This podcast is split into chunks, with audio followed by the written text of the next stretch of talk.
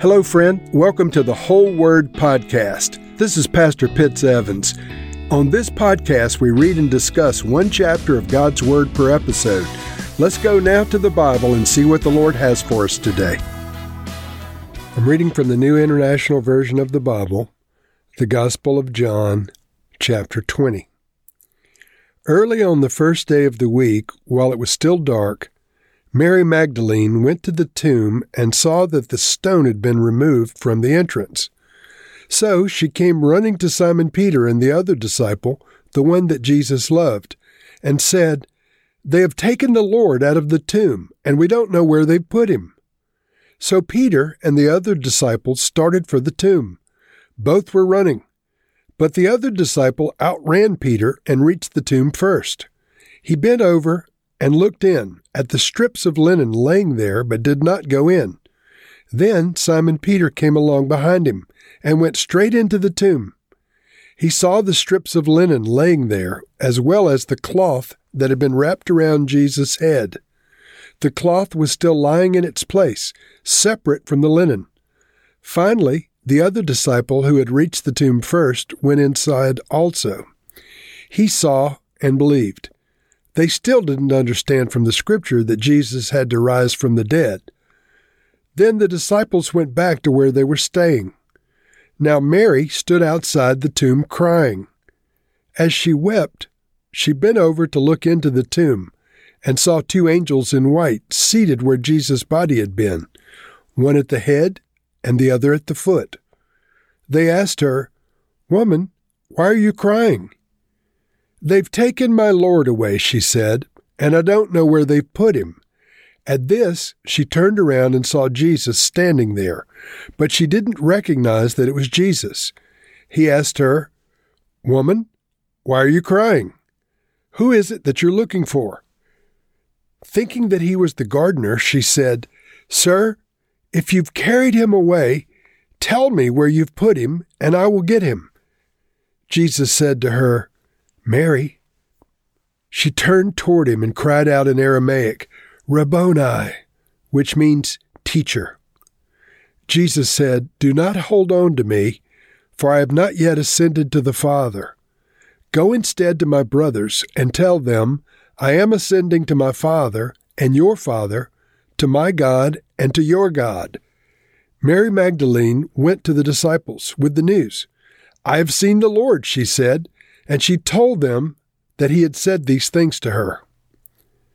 On the evening of that first day of the week, when the disciples were together with the doors locked for fear of the Jewish leaders, Jesus came and stood among them. He said, Peace be with you. After he said this, he showed them his hands and his side. The disciples were overjoyed when they saw the Lord. Again, Jesus said, Peace be with you. As the Father has sent me, I am sending you. And with that, he breathed on them and said, Receive the Holy Ghost. If you forgive anyone's sins, their sins are forgiven. If you do not forgive them, they are not forgiven. Now, Thomas, also known as Didymus, one of the twelve, was not with the disciples when Jesus came. So the other disciples told him, We have seen the Lord. But he said to them, Unless I can see the nail marks in his hands, and put my finger where the nails were, and put my hand into his side, I will not believe it. A week later, his disciples were in the house again, and Thomas was with them. Though the doors were locked, Jesus came and stood among them and said, Peace be with you. Then he said to Thomas, Thomas, put your finger here See my hands. Reach out your hand and put it into my side. Stop doubting and believe. Thomas said to him, My Lord and my God. Then Jesus told him, Because you have seen me, you have believed. Blessed are those who have not seen and yet have believed.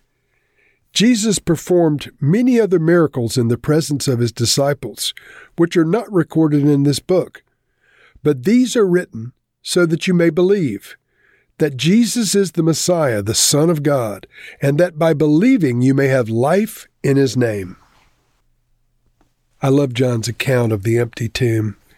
I love John's account of the details of the encounter that Jesus had with Mary Magdalene. It's not mentioned in the other Gospels to this depth, and to me it's so profoundly pregnant with the love of God, the concern for just one person. He had such a love for Mary Magdalene and such a concern for her that he, in my opinion, interrupted the protocol of heaven in applying his own blood to the mercy seat of heaven and took time out to talk to her and comfort her as she was mourning the loss and the death of Jesus. We read in verse 1 Early on the first day of the week, while it was still dark, Mary Magdalene went to the tomb and saw that the stone had been removed from the entrance. And so she was devastated. She thought that somebody had taken the body of Jesus. She didn't realize yet that he had been risen from the dead. She went back and told the other disciples that his body was missing, and Peter, and we believe John was the second disciple, came back to examine the tomb to see if they could find the body of Jesus. And of course, they were finding an empty tomb just as she had. But she stood outside the tomb crying while Peter and John were inside the tomb examining the scene. And as she wept, she bent over to look into the tomb and saw two angels dressed in white, seated where Jesus' body had been, one at the head and the other at the foot. And the angels asked her, Woman, why are you crying? Now, they, they might have been genuinely perplexed because they were aware that Jesus was alive, and obviously Mary Magdalene and the disciples were not yet aware of it. And so she responded to them, They've taken my Lord away, and I don't know where they've put him. At this very moment, she turned around and Jesus was standing there, but she was so upset, she was crying and weeping and so forth, she didn't realize it was Jesus. And he asked her, Woman, why are you crying? Who is it that you're looking for? And the Bible records in John, it's interesting, thinking that he was the gardener.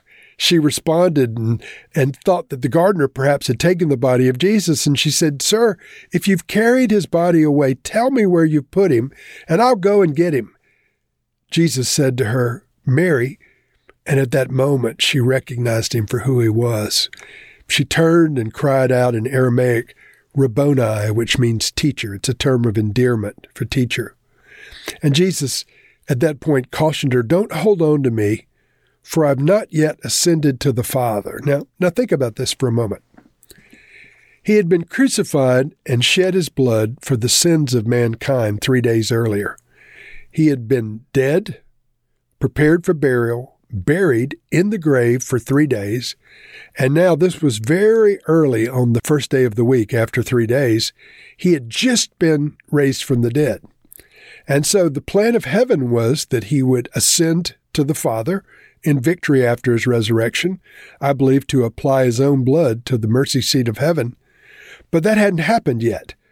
Jesus stopped the entire process of the redemption of mankind to reach out to hurting Mary Magdalene in the garden area outside of his own tomb to comfort her and say, Mary, it's okay. I'm here. I'm alive. Now, I don't know what that says to you, my friend, but it says to me that he's a caring God. He's not a distant Savior that did all of these things in some kind of sanitary, clinical, analytical way. For him, it was about humanity one individual at a time.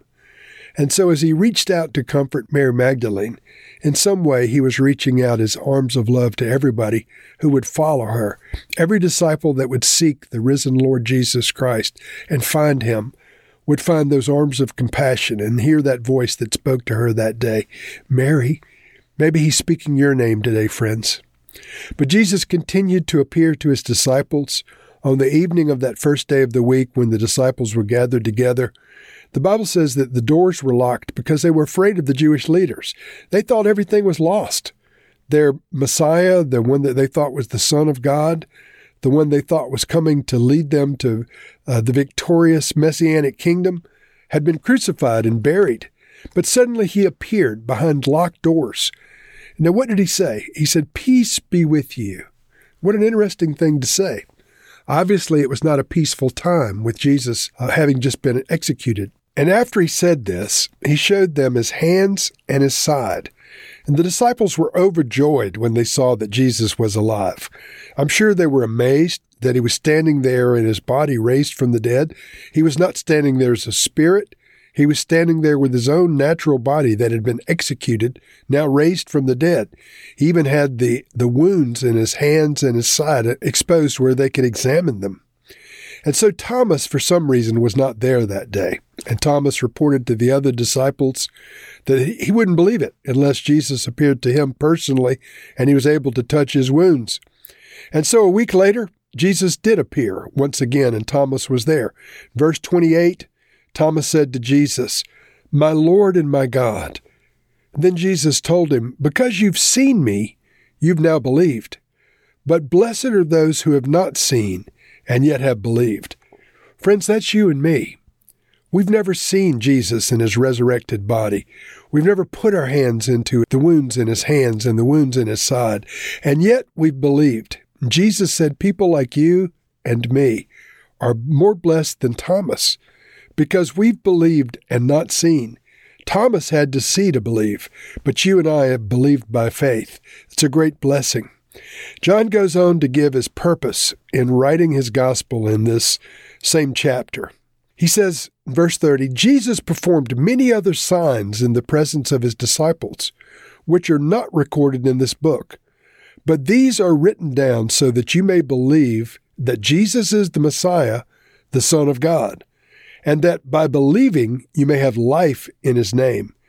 That was his purpose. That's why the Holy Spirit inspired John to write down his account, so that they would be testifying that Jesus is the Messiah and the Son of God, that you and I, by faith, might believe in his name, that we would believe that he's the Son of God, sacrificed for our sins and raised from the dead, living now eternally victorious over death and the grave, victorious over my sins and yours, not over his own because he was sinless. Lord, we thank you. We thank you for your love and concern for Mary Magdalene. We thank you for your love and concern for each of us. Lord, I pray that your love would be felt by all of those listening this day. Lord, speak to each one. Say once again, Peace be with you, and breathe on us, Lord. We love you. Amen.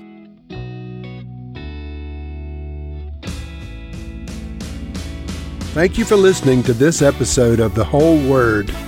It was brought to you by Whole Word Fellowship and the Northern Virginia House of Prayer. If you were encouraged, please share our podcast with your friends.